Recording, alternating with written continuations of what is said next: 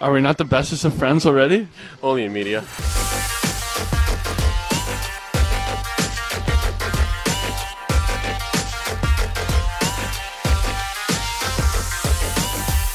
Welcome to episode 138 of Stargazing, a Big Deep podcast.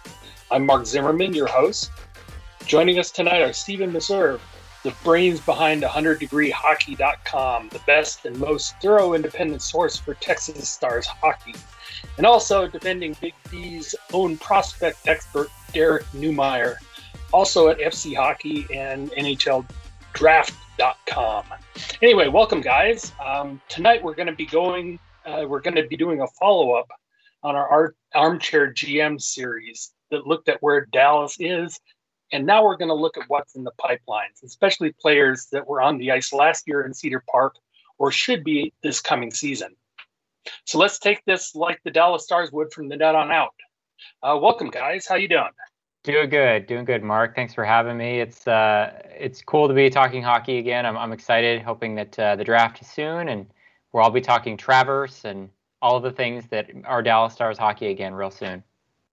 Well, I'm, yeah. I'm out in Southern California, and uh, I'm, I'm, thinking of doing 110 degree hockey once uh, once we get a team out here in Palm Springs. Thanks for having me as well, there, Mark. And uh, I'm looking forward to talking about something that's not just the 2021 NHL entry draft for for a little while, because that has been where pretty much all of my free time has been going over the past uh, couple months, really it's been a lot of work on the FC hockey side of things, getting getting our draft guide set up. But uh, yeah, I'm excited to uh, chat some prospects that have already been drafted for a change. okay, well let's get started. Um, we we kind of have a mess up at Dallas with three NHL guys and uh, and really only two slots. So uh, how, how do you see that resolving its way out there, Stephen? Yeah, it's an interesting one this year, and and one that I talked to GM Scott White about, uh, Texas Stars GM Scott White about when uh, there was a possibility that Ben Bishop would come back. I asked him, you know, point blank, what are you going to do with Jake Oettinger? He's not going to go to the taxi squad, is he? And he said, I mean, you know, he Scott White is a famously cagey uh, GM, um, but you know, he basically let on, there's no way you're going to put uh, a guy like Jake Oettinger on the taxi squad. You need him playing games. And play games he did, right? And uh, I think it's, it's given a really, really rough situation where I don't know exactly what Jake Oettinger has to prove in the AHL. Typically, you need a lot of reps and you need to hone your game. But he was really solid in the year that he was here. Then he got a very extended tryout in Dallas this past season and it's one of those situations where if he's in the AHL, it's not his play, or excuse me, yes, if he's in the AHL, it's not his play, it's the contracts. Uh, I, that's my personal take on where he is as a player. To follow up on Stephen there, yeah, it's it's it's pretty obvious that Jake Oettinger is already an NHL caliber goaltender. And there were stretches of last season where he was even outperforming Anton Khudobin. He finished with a higher save percentage than Anton did. Um, he didn't look out of place. He didn't look rattled. He didn't look phased by the pressure, which is not easy to do in the NHL as a goaltender, especially when you're only 21 or 22. So I think he more than proved this past season um, that he's capable of, of staying up with the big club. But what happens next? It's yeah, it's it's going to be more based off of contracts and extenuating circumstances than his actual play where he plays next season. Right, exactly, and and I mean, guess the big question right now is what's the health situation for Ben Bishop? Because if uh, if Bishop is good to go, then uh, if you look at a combo of Bishop and Khudobin, that's uh, a bit more money than the Stars may want to commit to the cap. And so at that point, it makes sense after the year that Oettinger had last year up at Dallas that he'd be the obvious number two but uh, but then again, that leaves you with some interesting uh, some interesting trade possibilities. What do you think, Stephen? Well, you look down the line. Texas, as an organization, has really not had as many blue chip goaltending prospects in the 10, 11 year history of the team. Jake Oettinger, I think, is one of them. Jack Campbell is the other one. And you look at the pipeline of who's behind these guys. So let's say that you go with Bishop and Oettinger. Who is the next guy? Who's behind them if Bishop goes down? What's that insurance policy look like? And I don't know the answer to that. Landon Bow is a UFA. We don't, you know, he was, I think, gonna they were gonna let him go until Ben Bishop went underwent surgery last uh, last summer, and then they signed him to be that backup taxi squad guy. Colton Points an RFA. Um, Adam Scheel's, a rookie just coming out of college. Where where are we in in the pipeline for Dallas goaltenders? It the the cupboard looks relatively bare behind those three, so it's a very top heavy group. But you know that's a story that that is that is true uh, across many different teams, and it's not a unique problem. The Stars are in kind of a weird spot right now. They're they're kind of stuck in a holding pattern, right? And it's not just the health of Bishop, which is obviously a huge thing, but you also have to look at the expansion draft. You know, who is Seattle going to take? I mean, there is certainly a, a realistic possibility that you know they take Anton Khudobin. and then all of a sudden, you know, if Bishop's not healthy and Khudobin gets nabbed by Seattle, well, then you know maybe there's a lot more incentive to bring back a Landon Bow or a Colton Point because suddenly you know there's no depth in the organization. Maybe you have to go outside and try and find like a veteran backup on a one-year term that can you know split duty with Oettinger, But it's it's tough for the Stars right now. It's hard to predict what's going to happen because there are some really big unknowns that are affecting you know how how the whole order is going to shake up.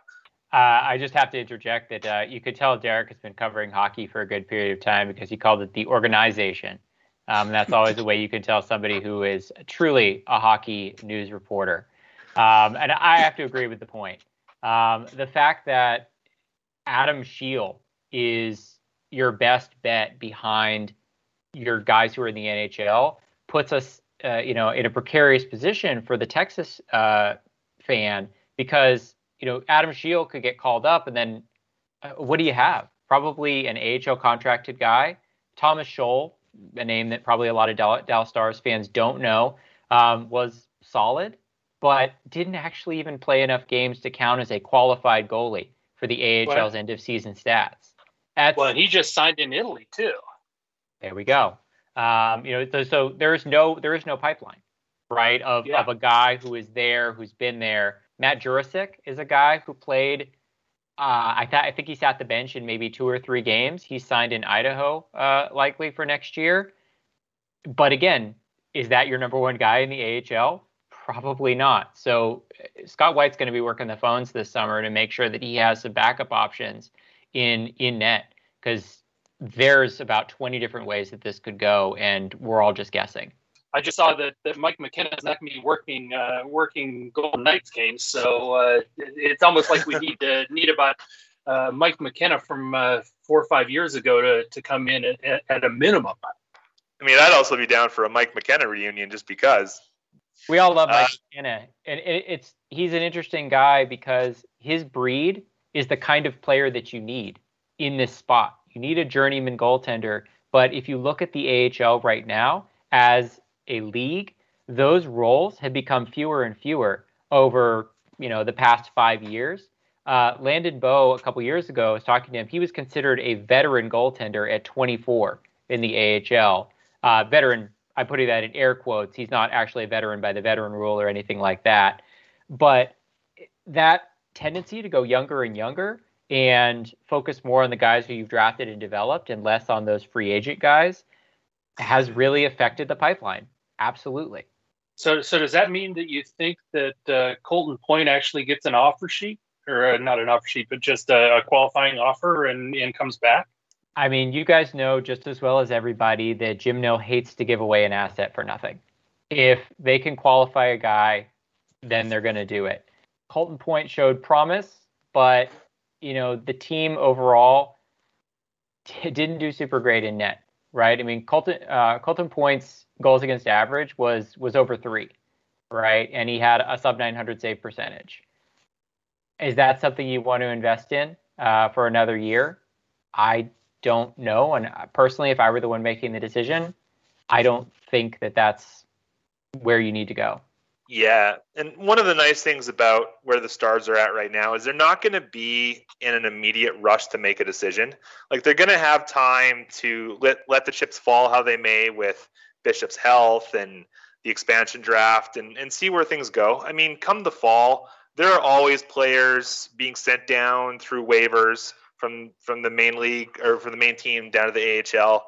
You know, in an absolute worst case scenario, if Dallas needed someone that could play in the NHL, maybe you grab a third string goalie from another team, let them be Oettinger's backup until Bishop is able to return.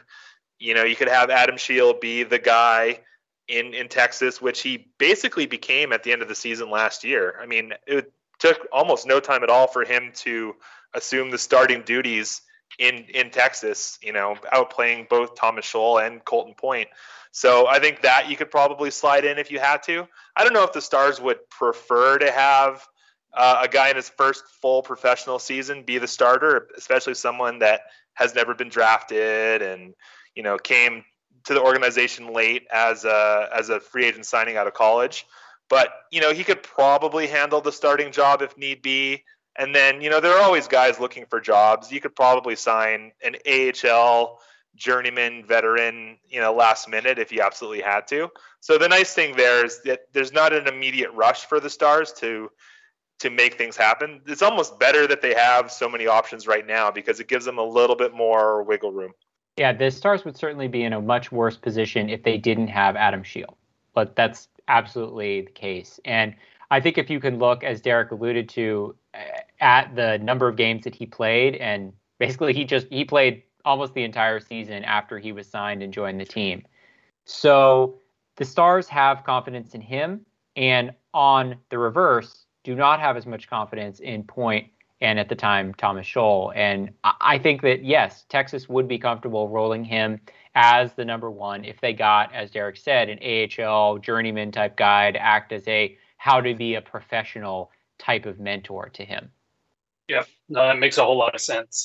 Um, before we get away from goaltending, um, Derek, any comment on uh, what's way down the pipeline as far as uh, who the Stars have drafted and uh, and who might uh, who the Stars might be interested in in the upcoming draft? Well, it's a pretty short list right now. I mean, there's only one goaltender in the prospect pool who's not Adam Scheel, and that's uh, Remi Poirier, Poirier, who was drafted in the sixth round last year out of the QMJHL. And Poirier is interesting. I mean, he's been the starter for Gatineau for this season and last season. Uh, he is eligible to go back to the QMJHL next year and play his over eight season, which he probably will. And you know he's he's okay for what you'd expect out of uh, a sixth round draft pick. You know he's big, he's pretty competitive inside the net. Um, he's a little slow still. Some of his reaction time could be a little bit quicker. He hasn't put up great numbers as a goalie in the QMJHL, but in his defense, he's also played behind a pretty weak team the past few seasons. So he's someone that, you know, could be something. I don't think you can really say definitively that, you know, oh, he's going to get an ELC soon and he's going to play for the Texas Stars. But it's also too soon to kind of write him off as someone without an NHL future, someone who won't, you know, eventually turn pro. So he's he's there. He's in the system. I'm sure the Stars, you know, keep tabs on him and are working with him as part of his development. And you know, the hope is that he can become something down the down the line. But right now, he's kind of all there is in the system. So it's it's hard to say what the Stars are going to be targeting at the upcoming draft. You know, either in the first round or the last round. But I wouldn't be surprised if they went the goalie route uh, at some point. Maybe not in the first two or three rounds, but I think you got to start filling the cupboards a little bit. You know, it, it never hurts to take a goalie in the fifth or sixth or seventh round. You know, find the one that's the highest on your list, or find one that one of your regional scouts knows well and you know has talked to a lot off the ice and has a really good feeling for, and maybe take the risk on him. But yeah, there's there's certainly a need to fill that position, at least in terms of overall depth. I mean, they're not going to need to highly prioritize it because Jake Oettinger is young and he's really proving himself. But you need to start at least building some depth behind him. Right. No, that that makes a whole lot of sense. And and with only one guy in the system, uh, I don't be surprised if if there's at least one, if not two, in the in the later rounds of the draft where where you see a goaltender name show up. Okay, let's move on to the defense. And uh, with uh, with Texas and Dallas, uh, there's really only one name to start with, and that's Thomas Harley. Stephen, uh, you, you think you're going to see him anymore in Texas? You know, I think this is another situation where uh, where contracts and extenuating circumstances might be more at play. Harley, you know, he is really solid on the offensive side. The kid skates so smoothly and really plays a, a headsy game, um, to borrow a hockey uh, uh, neologism, if you will.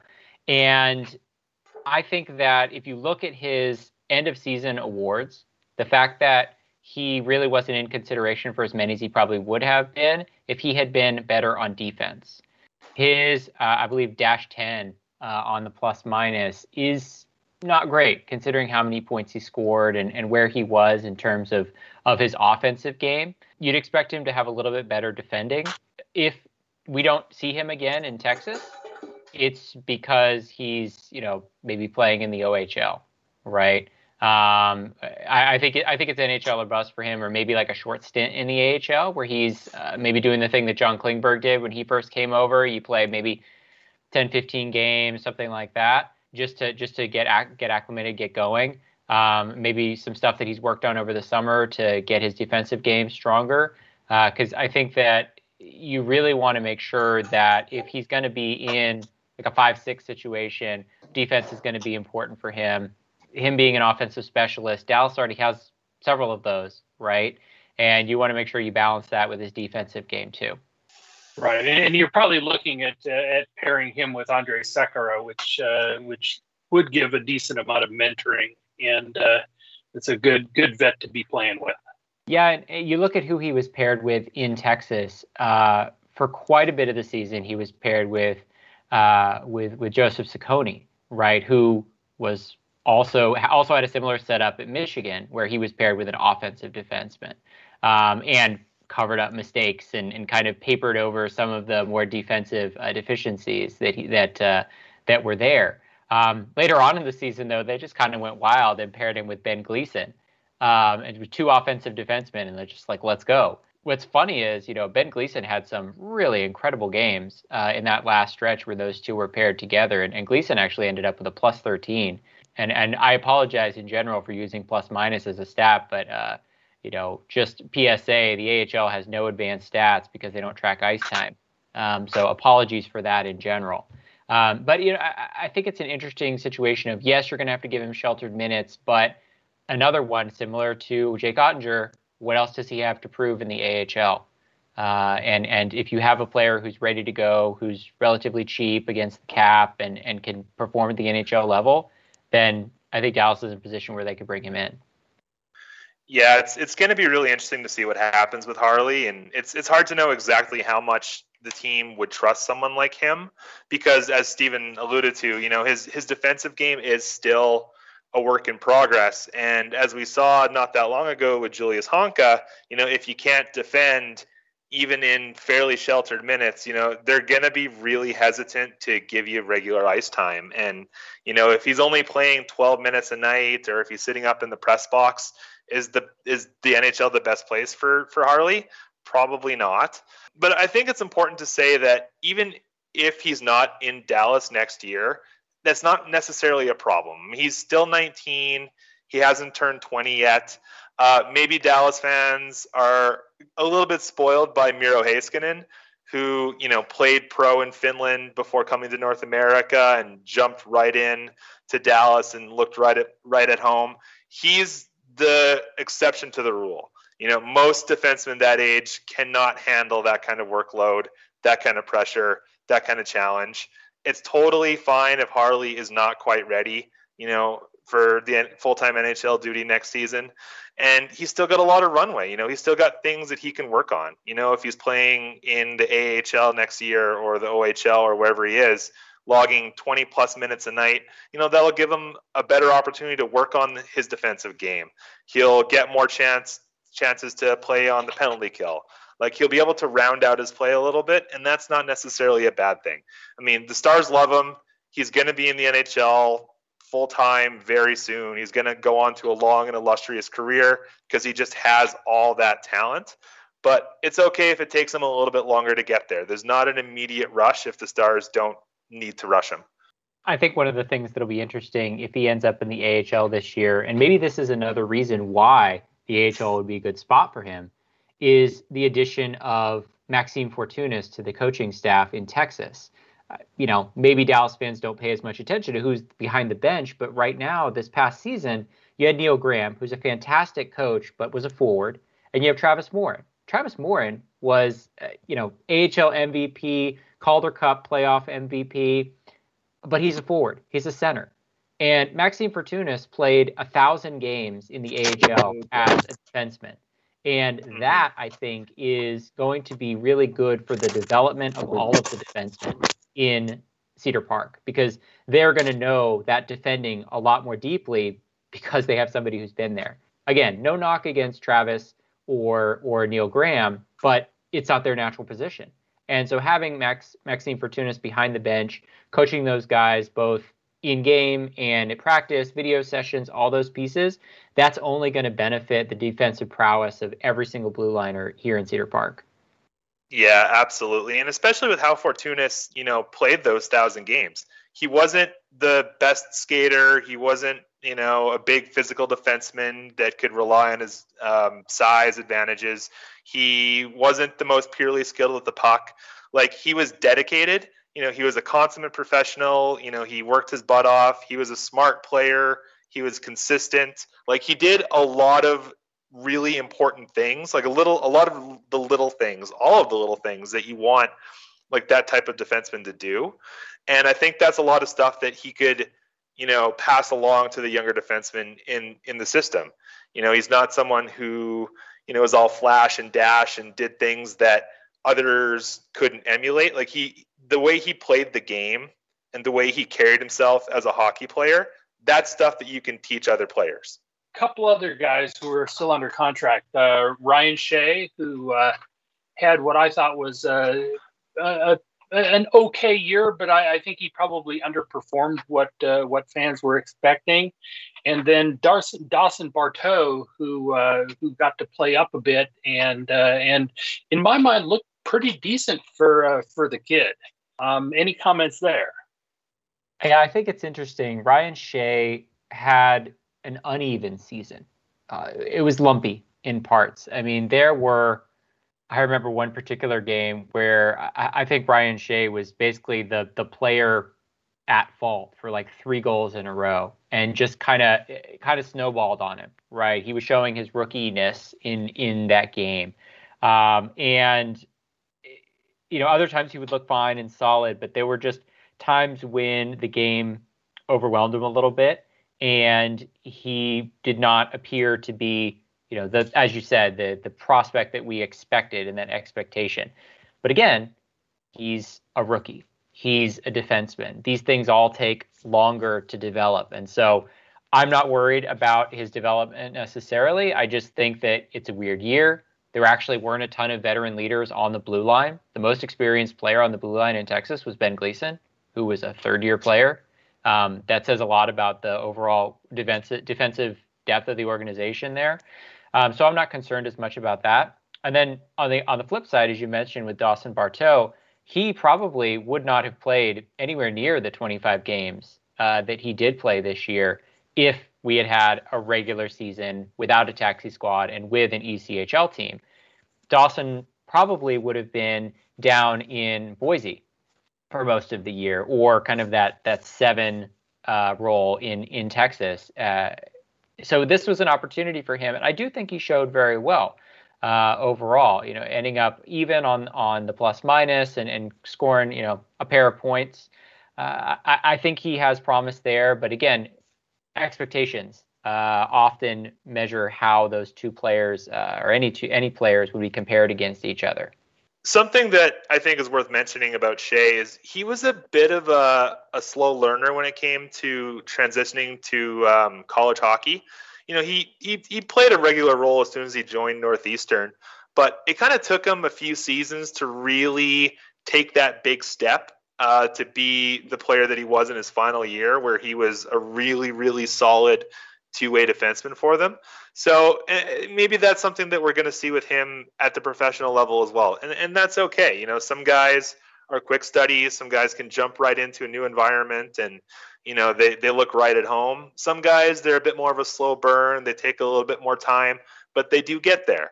Uh, so I think with Shea, it's interesting that he was able to steadily improve his game and start eating more and more minutes and taking on a bigger and bigger role when he was at Northeastern. So I think that's a good sign that that could happen with him in the AHL level as well. Obviously, there's no guarantee with that. You know, no one can predict the future, but it's nice to have that track record that you can look back on. Um, I'm glad we're talking about uh, Dawson Barteaux as well. I've, I've actually been a fan of his um, since his draft year. I met him um, after a Calgary Hitmen game here in Calgary, you know, before he was drafted by the Stars. Really good kid, you know, really, really interesting energy, really positive. Um, he was really good uh, as a player back then as well. And it's nice to see how he's steadily grown. Uh, I see a bit of Taylor Fedun with, with Barteaux in terms of how he plays the game and kind of what he brings. You know, he doesn't really shine in any one area, but he's consistent, he's smart, he's responsible with his puck movement. I mean, it's not easy for a guy to come into the AHL at 20 years old and you know, especially for someone who wasn't a high pick, someone who hasn't been, you know, elite player coming up. The fact that he played 25 games and, you know, played on the penalty kill and didn't look out of place and earned a, a, good amount of trust from the coaching staff. I think that's a really good sign. So I'm really excited to see what he can do over the next few seasons. It's kind of like with Shea, you know, no one knows what the future holds, but he's a guy who steadily got better and rounded out his game when he was in the WHL. Uh, and I, I think he he's got a pretty good chance of continuing to do that uh, down in Cedar Park. Um, any any comments then uh, beyond the guys who are under contract? Uh, we have Ben Gleason, Joe Cecconi, I believe Jerad Rosburg, who are all RFAs this year. Any ideas? Uh, they coming back? Uh, where do you see them fitting in? To my earlier comment about about Jim Nill and and uh, and hoarding assets, I don't think there's any reason why those players don't get qualifying offers. Uh, I think Gleason showed a lot of promise um, he had a tough sophomore year because you know I think he got a lot of confidence off of the one NHL game that he played and kind of felt like he was a world beater in a lot of ways, and then the world beat him down in his sophomore season in the AHL, and it wasn't as strong as he had hoped it would be. Um, I think he came back strong this year in a leadership role for the Texas Stars, and I think that's that's an easy qualification. Um, I think for a guy like Joe Cecconi, um, same idea. Uh, you know, on the other side of things, though, as a defensive defenseman, I think it's an easy, again, an easy qualification. A guy who they feel like they can continue to grow to be defensively responsible and protect the puck movers in terms of the defensive deficiencies, as we talked about before. Um, and then, you know, Rosburg didn't stand out to me as much as, uh, you know, as others. Um, but I think again, he's he's a qualification that is uh, pretty simple to say. I, I think I think you got to do quite a bit in uh, Jim Nill's Dallas Stars organization to not get a qualifying offer, and I think all of these guys have shown enough in the shortened season to make their case for for a QO. Yeah, I would agree with Stephen there, and I think he touched on something uh, important that they all kind of bring something different. You know, Gleason's got that uh, silky puck movement. Uh, he's got that offensive flair that jumps out from time to time. Uh, is that steady, stay-at-home presence. Rosburg brings a physical element. You know, he'll get in your face. He'll he can provide that kind of spark. So these guys all provide something different for the team, and I think that's that's important to note. And no matter what, you know, there's going to be AHL hockey next season, and there's going to need to be players on the roster. You know, they're going to need at least well, I was going to say six defensemen, but that's obviously never enough with call ups and injuries and everything. So if you're going to fill out your roster, you know, you've already got these guys, they're not going to cost you much. You already have an idea of what they bring. And in the case of like Gleason and Cecconi, you know, they've been around for a few years now. You know, sign them and let them see what they can do, right? Maybe the team will also bring in like a veteran to help kind of stabilize things, maybe someone who has a lot more NHL experience. But I, yeah, I, I don't see any reason why the Stars would let any of these guys go. I mean, none of the three are superstars on the level of someone like Thomas Harley, but they all bring something different. And, you know, best case scenario, these are all three guys that could conceivably carve out an NHL job one day down the road if their development goes according to plan and they keep really refining what they bring to to a team. I, I just like to throw in as well that as we get into free agency here, and there are going to be NHL signings, there'll be NHL, AHL signings, there'll even be AHL signings, and some of them you'll look at them and go, like, wait a second, can can Jim Nill and Scott White not count to six? Like, you only need six people. But think about a couple years ago, Dallas played 12 defensemen in a year. That was rough on Dallas's roster. Now imagine what that did to the Texas roster and the Idaho roster. So you just need bodies. Uh, to Derek's point, you really do. And even if it seems like a guy is, you know, one of those, wait, why did you sign him? I thought we already had the roster filled out.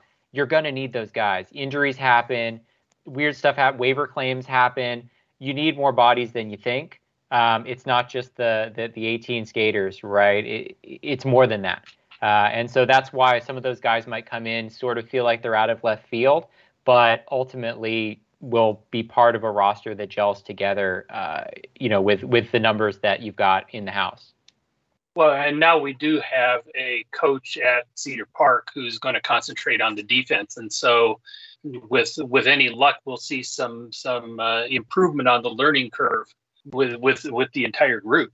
But you do raise an interesting point. It's uh, it was kind of odd last year to see that none of the none of the veteran rule guys were defenders, and so it was an extremely young group. It was an extremely young group it, in Texas, but also just across the league. I, you know, I'll throw yeah. that out there. It was. I, I don't know if there was really any team last year that had a veteran rule issue. Every year, generally in the AHL, there's at least one team where you hear about uh, there are certain veterans who are grousing about the fact that they have to be healthy scratch because they have too many veterans on the team and they can only play so many of them. That didn't happen last year because those a lot of those guys were on taxi squads, right? Like you look at a guy like Tanner Kero, right? Like he would have been in Texas last year, but instead he didn't play a single game in the AHL last season, and that would have been a veteran rule uh, issue if we'd had too many guys like that. So that is a situation that is going to flare up anew in the coming season, and especially as the AHL moves more toward being a prospect-driven league. There will always, there will continue to be conversations about what the veteran rule means, and we could talk about that at a separate time. But the the there's been relative labor peace in the AHL, um, and the one of the things though that has caused uh, has caused any acrimonious conversation is the veteran rule because players know that they'll get squeezed out of jobs uh, if they don't have a place to play. So that's that's been a point of contention along with the number of games played, which luckily we finally resolved this uh, this coming two years, harmonizing on a 72 game schedule. But that's kind of the business side of the AHL that it, it affects Dallas Stars uh, fans and, and their prospects because if you don't have those veteran players providing guidance day to day and in game, the players don't develop in the same way, and that's why that's important. Yep. Uh, one final question before we move on to the forwards. Um, if uh, if you see one of these defenders uh, get called up, who goes first? I think it probably depends on what's needed. You know, if if someone like Esa Lindell, for example, were to go down with an injury, suddenly you know there's three to four minutes of penalty killing time per night that's suddenly gone. So in that instance, maybe they lean on someone like Cecconi or Rosburg or if someone like uh, Klingberg goes down and suddenly there might be some openings on the power play, then you know maybe someone like Ben Gleason gets a look. I, it, it's going to really depend on on what what the need is because I think a lot of those guys are pretty close. I mean, I'd say Gleason. I think took some big steps uh, down the stretch last season, as Stephen had had alluded to, especially once he started playing with Harley and found a little bit of a spark there. So I'd say he's probably got the edge, but I would say the the biggest factor would definitely be what Dallas would actually need on their roster at any given time. I'd agree with that, and I'd say if you asked me in a complete vacuum and you said Dallas needs a body and you didn't tell me who went down, I'd say Gleason, just from an experience standpoint and the fact that you could probably shelter him a little bit with guys with NHL experience covering maybe some of the PK minutes or something like that if they if that was the guy who went down but again, I, I would agree that it, it, does depend who who went down and, and who you need to fill for. Um, and and those are those guys are are all folks who, as we've said, could be potential NHLers, but there are gaps in each of their game that need to get filled in. And uh, happy to to have a full AHL season this year to to watch that happen. Um, okay, let's move on to the forward group, uh, and, and, again, we'll kind of start with uh, with the. Okay, we have Riley Damiani and uh, and Adam Mascherin, and uh, are we going to see him in Cedar Park? Well, my, yeah. Th- this is go ahead, Stephen. Derek, uh, you know, I, we both kind of I think hesitated here just because, again, it's a numbers game. You see guys who who, who blow blow the doors off the place, and and the question is are they 4A players or are they true NHL prospects? Uh, and are they truly going to end up in the NHL?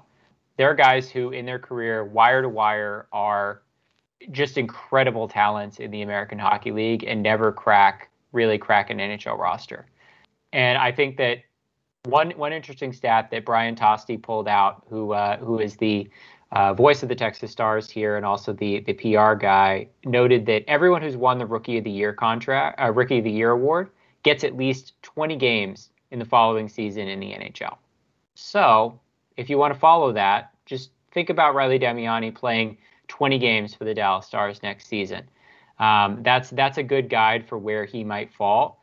Um, you know, who knows? Con, con the contract situation and various other things could mean that he doesn't, but that is uh, a real possibility for him coming off a Rookie of the Year award that uh, that he certainly earned with with his play this year. I think it's uh, to come back to something we've been talking about already with regards to depth. I think you always have to bake in to a roster or into a, a pro and minor league combined roster mentality. You always have to bake in guys who are call ups. You know, you can't just have your 13 forwards and be like, oh, this is good. You know, whatever happens down the road, we don't know. We don't care. Like, you got to have guys that you pencil them in as the 14th forward or the 15th forward or the 16th forward. And my gut tells me that's what we're going to see out of Damiani and Masker next season. You know, you could make the argument that they could be on the NHL roster next year, and maybe they'll really push for a spot in in training camp and preseason. But knowing how Jim Nill operates and just knowing like how teams in general are kind of built with with guys set in mind as call up options, I think that's probably what we're going to see. I mean, Dallas is already pretty crowded at forward. You know, they re-signed Blake Comeau, he's coming back.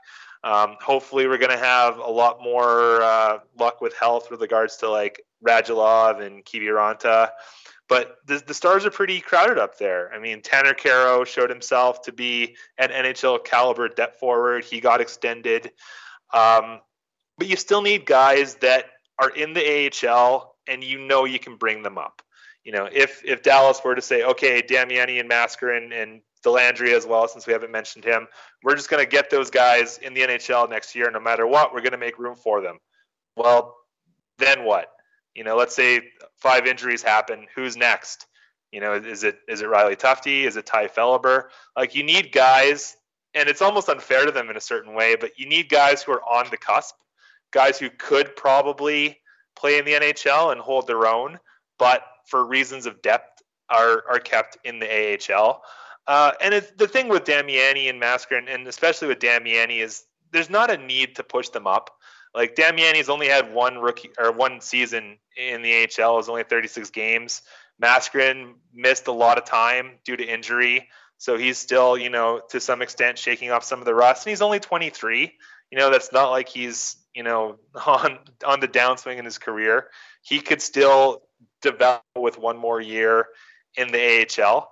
Um, what those guys did last season was phenomenal. They managed to continue on chemistry that they had together in the OHL's Kitchener Rangers in Texas, which people were kind of expecting, but I think everyone was pleasantly surprised at just how much chemistry they had together. Um, I'm looking forward to seeing what they can do this season for sure. I think they both took really good strides last year and have really shown themselves to be solid NHL caliber prospects. But I think we're going to have to expect to see them at least at the start of the season in the AHL. And, you know, maybe if things happen throughout the season and there needs to be call ups, well, if, hey, if their, if their play is continuing to be strong, those guys would definitely be in the conversation to, to get called up. There's something that Scott White always tells me when we're on the phone. I'll ask him a question about well, what do you think about this prospect's development path or something like that? And he always says, well, it's up up to the player to force us to make a decision. And I think that that is the sort of approach that they're going to take with guys like Damiani and Mascherin this coming season. They may be slated for the AHL, but either they need to force Dallas's hand in training camp or early in the AHL season where they sit there and they say, there's no way that we can put these guys in the AHL. They need to be on our NHL roster, and we need to move other players or make other moves in order to get them there. Rope We've seen it. Yeah, exactly. We've seen this happen before. We've seen this happen before. You put a guy down for 10 to 30 games, and somewhere around you know November, we're all sitting there going, "Why isn't this guy on the roster in Dallas?" And then the move happens, and and you pull that guy up that is exactly the way that Dallas wants to, to run their roster. There's no guaranteed spots for for anybody at that level, and I, that's probably the conversation that's going to happen between Neil Graham, Scott White, and and several of these players. Where like, look, make us make a hard decision.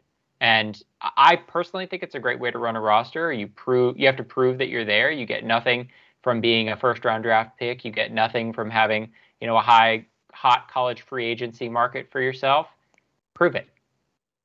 Well, and, and with the stars at the forward level, I mean, we, we haven't even mentioned Joel L'Esperance, uh, Nick Caamano, and Rhett Gardner. I mean, there there are just a significant number of forwards who could easily find themselves on the I-35, uh, going back and forth depending on what the needs are up in Dallas. Uh, and I suppose that also means that uh, that Texas is going to have a pretty good set of forwards to put out on the ice there's certainly yeah. going to be options and and it'll be it'll be interesting to see the level of competition too. I mean in the past we've seen guys that have worked their way up um, from the ahl and you know gotten their shot in the nhl and it just didn't quite stick. Like someone like curtis mckenzie as, as an example you know was great in the ahl you know he he earned his nhl time. He really did. He proved that he was good enough to get that chance. And you know he, he wasn't bad as an NHLer, but he just kind of got overtaken by other players. And I think that level of competition is is healthy. It, I think it's fair. Um, you know, maybe the NHL season starts and you know Joel L'Esperance is the 12th forward and Nick Caamano is the 13th forward, and maybe that goes on for a month or two. But maybe during that time, you know, Mascherin and Damiani are tearing it up in the AHL, and come November, it's like, well, you know, the two guys down in the minors have been looking better than the two guys we have up here. Let's switch things around. Let's see how that goes. And I think it, it ties back into what I was saying with um, with call ups and the importance of that. It's always good to have guys get that test, get that taste of the NHL, and just see what they do. Because sometimes you call a guy up and you think he's going to be great, you think he's going to fit in right away, and then you know, sometimes he doesn't. It, it's a big jump from the AHL to the NHL. Some guys can handle it perfectly, and some guys can't. So it's nice to have a bit of flexibility where if you bring a guy up and it doesn't quite work, well, you can send him back down without too much headache. I think one of the things that you look at the guys that you just mentioned, you know, L'Esperance and Caamano and you know, Kero, maybe even uh, Gardner. Texas is Texas and Dallas. Have always sort of had a glut of those, you know, bottom six tweener players, right? Where we've we we've seen these guys who they have to make their mark like by doing penalty killing. They have to make their mark by by you know they don't have the offensive prowess to jump in right into the top six. There's been relatively few of those blue chip guys, um, and like for example, I look I look with envy at the guys who get to cover uh, the Ottawa Senators organization. Now, of course, they got there because they had a ton of bad years and they got to draft a lot of great players, but they had a lot of really great forward prospects, really strong scoring prowess, just a lot of fun to to cover and to watch. Um, and Dallas's organization is not as much like that, right? You've had some luck with some hits on guys like Jason Robertson, obviously this past season. Roope Hintz developed into that player, but there had been a lot more hits than uh, or misses than hits in the in the past, and and you need those guys, right? But we're not talking about you know which player is going to slide into the top six for Dallas. We're talking about which player is going to slide in as the 12th forward, the 11th forward, uh, and and that changes the conversation a little bit because I, as much as you know, I enjoy talking to each one of these guys. It's a game of interchangeable parts in a lot of ways in the bottom six. You have to find the right mesh of all those folks, but those players are not as hard to find in the NHL market as a top six player, to be sure. Yeah, uh, and, and, you say something about you know finding your making your mark while you're there. I mean, take a look at Kiviranta. What happened with him? Um, you know, his his time in the AHL was wasn't really as a superstar, but uh, but he he got his chance at the NHL and he produced, and uh, and it stuck with him. Antoine Roussel is another really good example of that a guy who yep. was really solid in the AHL, but once he got to the NHL, he just showed a whole different level to his game. And as soon as he got up there, it was like, okay, this this guy is special. This guy is gonna, you know, run through every player on the opposing team. Like we can't send this guy back down. He's he's a competitor. He's he brings something different to the team, and we have to keep him up. And I think that's going to be uh, important as well for to for what I was talking about and what Stephen was touching on with these guys in the bottom six, you know, they, they have to find something that they can bring. They have to find an element that they have that the team is lacking. They have to be a piece that fits somewhere nicely whether that's as a penalty killing specialist, whether that's as a power play specialist, whether that's as you know a fast guy who can play that kind of pest role. Uh, I feel like Rhett Gardner, since we talked about him a little bit, uh, I think he really showed himself last season in, in, well in that way. You know, he came in and we all kind of knew what he was going to bring. You know, he's a physical defensive center. That's what he was in junior. That's what he was in college. That's what he was in the AHL. But he's he's so good in that specific niche that he was able to carve out a role and earn more of a regular roster spot than someone like Nick Caamano, who I think he had a little bit of a hard time last season, kind of finding what he is. Uh, same with uh, Joel L'Esperance. You know, he got 12 games of action and he was fine, but I don't think he quite found his role. I don't think he found a, a, role that the team was willing to keep him in the roster that he was providing. So when it comes to guys like Damiani or Mascherin or or Ty Dellandrea, who we haven't talked much about, I think they're going to have to find something that they can bring. Uh, whatever it is, whatever their specialty is, um, that's they're gonna have to find something that really fits with what the team needs and provide something really specific you know somebody like Dellandrea, you know his his game may require another year or two for his body to grow into the game he wants to play. Mm-hmm.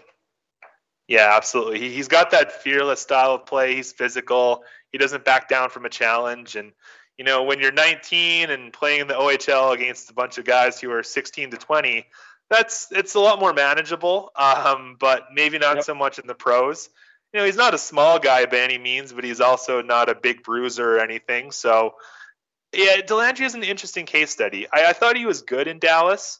I didn't think he was great last year. I didn't. I didn't think that he played so well that he earned a consistent roster spot. I mean, he was, you know, some games he would outplay Tanner Kero, and some games Tanner Kero would outplay him, and and that's okay. Like we were talking about earlier with Harley, you know, there's not a huge rush. He's still young he's still got a long career ahead of him, and he could be a guy. He, he might even be the guy who is the number one call up for for Dallas. You know, let him start in the AHL. Let him be the number one center. Maybe let him have top power play time and play on the penalty kill. And you know, if something happens up in Dallas and they need a body, well, hey, Ty's been playing 20 minutes a night.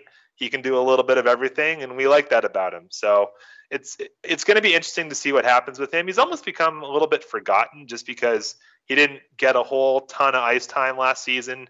Uh, he you know went down to the AHL and played well, but he wasn't there long enough to really make an impact. But I, am still a big believer in Ty Dellandrea and what he's going to bring to the team moving forward. You know, I think you could have a really interesting situation to start the season potentially where you could be icing a first power play unit that is Riley Damiani, Adam Mascherin, Ty Dellandrea, Thomas Harley, maybe as the as as the quarterback, and then somebody like Anthony Louis as an AHL veteran guy. Uh, that's a pretty powerful group uh, to to put out on the ice uh, for for a first power play unit. And if they can gel and learn each other, and and that could be a really deadly combination. Um, so I, I, I think that there's there's a lot of opportunity for that groups a group like that guys that we've continued this this thread of prove it in that those first 10 to 20 games in the AHL to get that experience working together and showing Dallas that they can uh, be part of a team, grow their individual game, make the guys around them better, uh, and force the hand. Okay, uh, before we get uh, get too far afield here, let's uh, let's talk a little bit about uh, our Europeans that are coming over. Yeah, it's it's it's interesting. I mean, Dallas has been doing that sort of thing for a while now, as as all NHL teams do. I mean, we already talked about Kiviranta. He came over from Finland and had a pretty solid rookie campaign and wound up in Dallas. But what we're going to see this upcoming year is is a little odd for for Dallas. It's I can't remember the last time that there's been uh, so many fresh faces coming over. You've got Fredrik Karlstrom, Oscar Bach or Oscar Bach, I think it's pronounced, uh, and Jacob Peterson, all coming over from Sweden, which is pretty exciting. Those are three of the Stars' is arguably in their top ten prospects. Uh, Evgeny Oksentyuk um, played last season in his home country of Belarus. He signed his entry level contract. It's hard to say if he'll be in Texas. I don't know if Stephen has any intel on that or not. I think he could play this upcoming season uh, in Europe again, even though he signed his ELC. But it, it's going to be really interesting. Those three guys, the three Swedes I mentioned, are all really solid prospects, and they all bring something a little bit different. Uh, Karlstrom was a bit of a, a slow comer um, over in Sweden. He had a couple up and down years, split between different leagues. But over the last two years, he really found his game. He is an explosive skater in open ice. He's powerful with his strides. He can just blow by defensemen and get in on a breakaway or uh, or an odd man rush. He's really exciting to watch. Um, he, his small ice play is, is still a work in progress sometimes. He's not the greatest in traffic, but man, if you give him some space to operate, he's really, really dangerous. Um, Oscar Bach is in that Radek, Radek Faksa, Jason Dickinson, uh, Rhett Gardner kind of mold. Big, physical, uh, shutdown center. He's gotten a little bit better with regards to his puck skill and his offensive game and his mobility. He's not a bad skater by any means. He's actually uh, a little bit better than people realize, in my opinion he's going to fit right in. I mean, he's been playing pro in Sweden since his draft year. Uh, I think he's going to be a big player right away for Texas. I don't think it's going to take him any time to get there. And uh, Peterson is really interesting. He's kind of he, he's a bit of a hard player to describe. He's quick. Uh, he's not a blazing skater, but he plays really quickly in tight spaces. He's crafty. He's competitive. He's good with the puck on his stick. He's got some offensive flair, but he's also got a bit of a pest like nature to him. He really buzzes around the ice when he's out there. He's really exciting. I think he's the type of player who could become really popular with fans just with how he plays and what he brings. And he, he really came on the last few years in Sweden, uh, joined uh, the Frölunda organization, which is like the hockey organization in, in the SHL. And you know, had a great playoff run with them a couple years ago. Uh, he took on a really big role this year in Forest. I, I can't even pronounce it, but Färjestad's um, as one of their one of their top nine forwards, and ended up one as one of their top scorers. So I think these guys are going to all bring something a little bit different when they come to Texas, but they're all gonna. I think they're all gonna jump in right away. You know, these guys are in, the, in their early 20s now. They're not 18 or 19. They've got years of experience playing in Sweden against longtime pros and in some cases playing with and against former NHLers. So I think these guys are going to be ready, and I think they're going to bring a really interesting dimension to the Texas Stars that I don't think we've seen in, in quite some time. I'll just add to that that one of the reasons why I don't have as much of a view on these players is because of the pandemic. We didn't have an opportunity to get these guys over on ATOs, uh, amateur tryout contracts, uh, at the end of last season to even throw them into, you know, two or three games at the very end of the year as throwaway to just give them the opportunity to be around the team. Um, and, you know, none of these guys got that opportunity and probably would have, given the fact that the European season finishes so much earlier than the North American season. You could have seen a lot of these guys coming in around the same time as Adam Scheel did or Jordan Kawaguchi, and they would have gotten an opportunity to play a significant number of games potentially with the Texas Stars. That didn't happen this year, and that puts a little bit of a damper on their development just because they didn't get the opportunity to see the North American game, meet the, the coaches, meet all those things in person. It might take them just a little bit longer than we might expect if they had gotten that opportunity uh, when we start next year. Yeah, it's funny. We talk about uh, the Finnish mafia up in Dallas with all the Finnish players they have, but I, I like that all these guys are coming over at the same time. I mean, that's something you worry about when you bring a young player from Europe over to North America. You know, it's culture shock. The ice is different. The game is different. You're in a different environment, speaking a different language. So I think it's really beneficial that these three guys are coming over at the same time because there's that level of familiarity there. I mean, I mean, Bach and Peterson uh, played together in the same team this year. Like these guys know each other. They played against Karlstrom in the SHL. I think the, the fact that they're all going to be coming over at the same time and playing together is going to be a really, really good thing for all of their development and what they're going to bring to the team next season. Okay, let's uh let's start to wrap up here. A couple just kind of quick shots on uh, on some guys who are out there that we haven't talked about yet. Um, Riley Tufte, Ty Felhaber, uh, Jordan Kawaguchi. Any uh, any uh, hot takes here? For what it's worth, you know, I, I think Kawaguchi, you know, he, he's early, right? He had a, an injury that happened to him in one of his first games, and he'll come back uh, strong. I think in September he showed a lot of promise. Uh, Felhaber, you know, the interesting thing is I've heard so much good stuff about him as a a glue guy on the team, you know, team morale, all those pieces, but he obviously has to perform on the ice as well in order to in order to make it worth it to have a glue guy like him in the room. Um, he got into 31 games. He was he was a dash 12 uh, with eight points, split evenly between four goals and four assists. After you look at the OHL season that he had to end end his OHL career, where he was just scoring in bunches. I think that's what his value would have been uh, in the American League and in the NHL. And if it's not there, I'm worried that the the sun is setting uh, on him. Uh, Tufte, I think, as as we've alluded to in in some of the previous answers here, is uh, carving out a niche for himself more on that PK big body type of side of things. I realize that that's not what Dallas fans or any NHL fans love to hear out of a first round draft pick. But you know, if you can get a serviceable everyday NHLer who helps prevent goals out of a first round draft pick, I think that GMs will take that every day of the week. Yeah, I have to agree with Stephen on on all of that. Uh, I've been a big Tufte defender for a long time, and I, I still have hope for him. But it's it's been a little disappointing. I mean, you can't really deny that. You know, sometimes you take these guys who they've got the natural advantage of size, they can skate well, they can carry the puck. And yeah, maybe they're a little bit raw, but you work with them, you coach them up, you develop them. Sometimes you get a guy like Roope Hintz who just takes these massive strides in his game once he starts maximizing his tools and putting them all together. And then some guys, it just doesn't quite work for whatever reason. And, you know, Tufte kind of falls into that category, it seems like.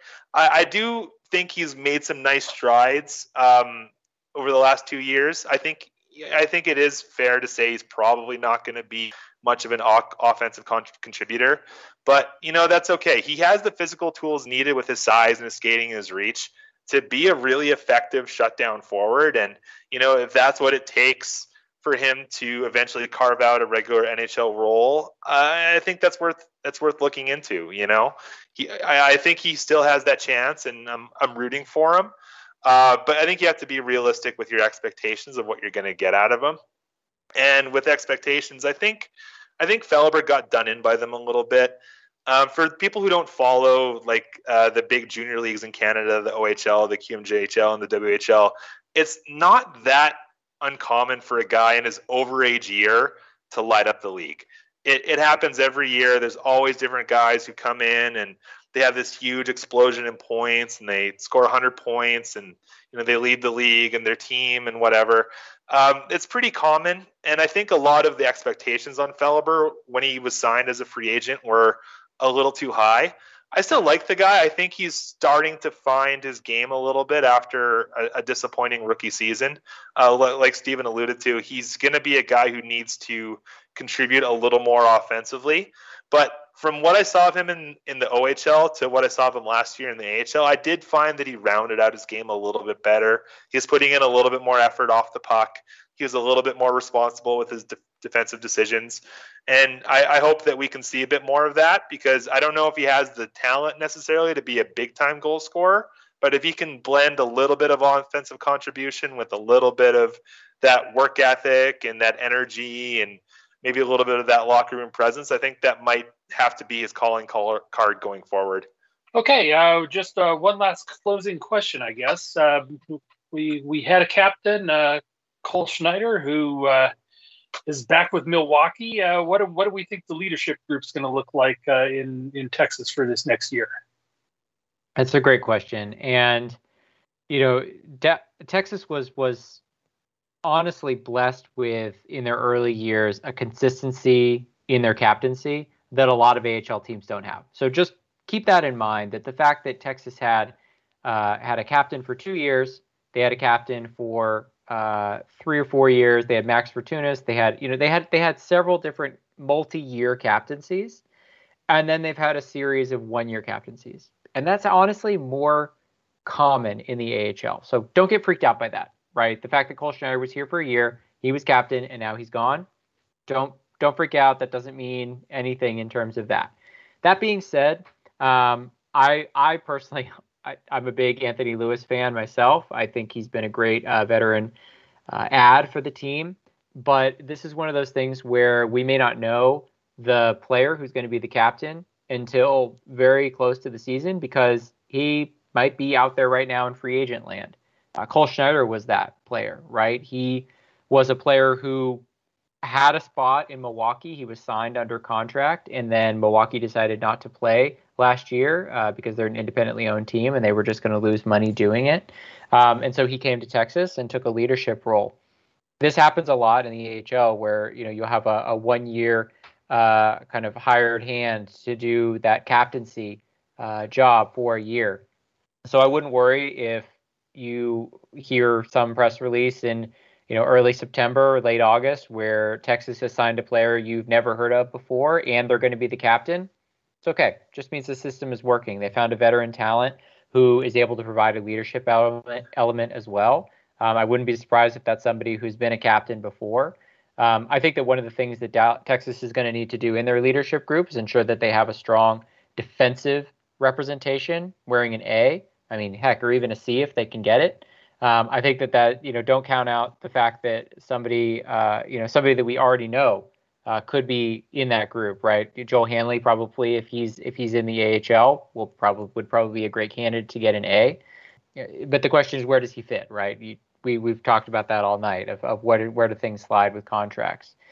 I don't think that it's something that um, uh, we'll know a lot on. But if I had to put my money on anybody who's sitting on the roster right now, Anthony Louis is my bet. Okay, well, thank you all very much. I think this has been a great conversation uh, on our on our Texas Stars. Um, any last thoughts? Heck, I think we covered pretty much everything. You know what happened last season, what we could expect this season, some of the European guys. This this has been a great chat, gentlemen. I'm glad that we did this. But uh, yeah, I think we're uh, I think we've covered uh, all of the bases. No, I, I think that uh, the Texas Stars are obviously, I think Dallas fans know now more than ever, a very important part of winning the Stanley Cup eventually. You don't get there without developing prospects. And I really appreciate mm-hmm. the fact that Dallas fans pay more attention to the AHL now. And, you know, I know I look at my numbers and my Google Analytics, and most of the people who, who read the site outside of Cedar Park are come from Dallas uh, for good reason. Um, and and there's going to be a lot to watch this year in the AHL. There's a lot of moving pieces, and I know I mentioned it earlier, but the schedule harmonization that's coming. Texas will only be playing 72 games this year. Um, just a shout out for anybody out there. If you want to come to a game, it's a fantastic experience if you've never been. Um, and there'll be 36 games to attend this year. So please make it out there. And if you do, feel free to shoot me a, a, a DM and, and we can try and meet up. To follow up on what Stephen was saying, I'm just going to read off some of the names of this year's Tampa Bay Lightning Stanley Cup championship team that played in their minor league for their minor league team, the Syracuse Crunch. Andre Palat, Yanni Gourde, Alexander Killorn, Anthony Cirelli, Tyler Johnson, Matthew Joseph, Erik Cernak, and that was just the, the names at the top of the list. I feel like there's a few more. Ross Colton. Like I think it's really safe to say that possibly more now more than ever that having a strong AHL team and a strong feeder system from that AHL team to the NHL team, that's key. That's super important. I think maybe in the past you could get away with signing free agents and you know you have a, a draft pick who comes up and joins the team right away i think you need to have that consistent system where guys are developed under the same strategies and the same values from one system to the next and that they're brought up along a, a reasonable path and in a way that's you know healthy for their development i think that's huge Tampa Bay has shown how much value you can you can get out of it. The fact that they're able to populate their roster with these homegrown guys, often on good contracts, um, I think that's really really important. And I really like what uh, the Dallas Stars organization has done with the Texas Stars to kind of integrate the two and really help develop the overall system as a way to get those young players playing in the minors and steadily work them their way up to the NHL. Great. And I guess we'll leave it at that. Thank you, guys. Thanks, Mark. Thanks for having us. You bet. Thanks a lot, Mark.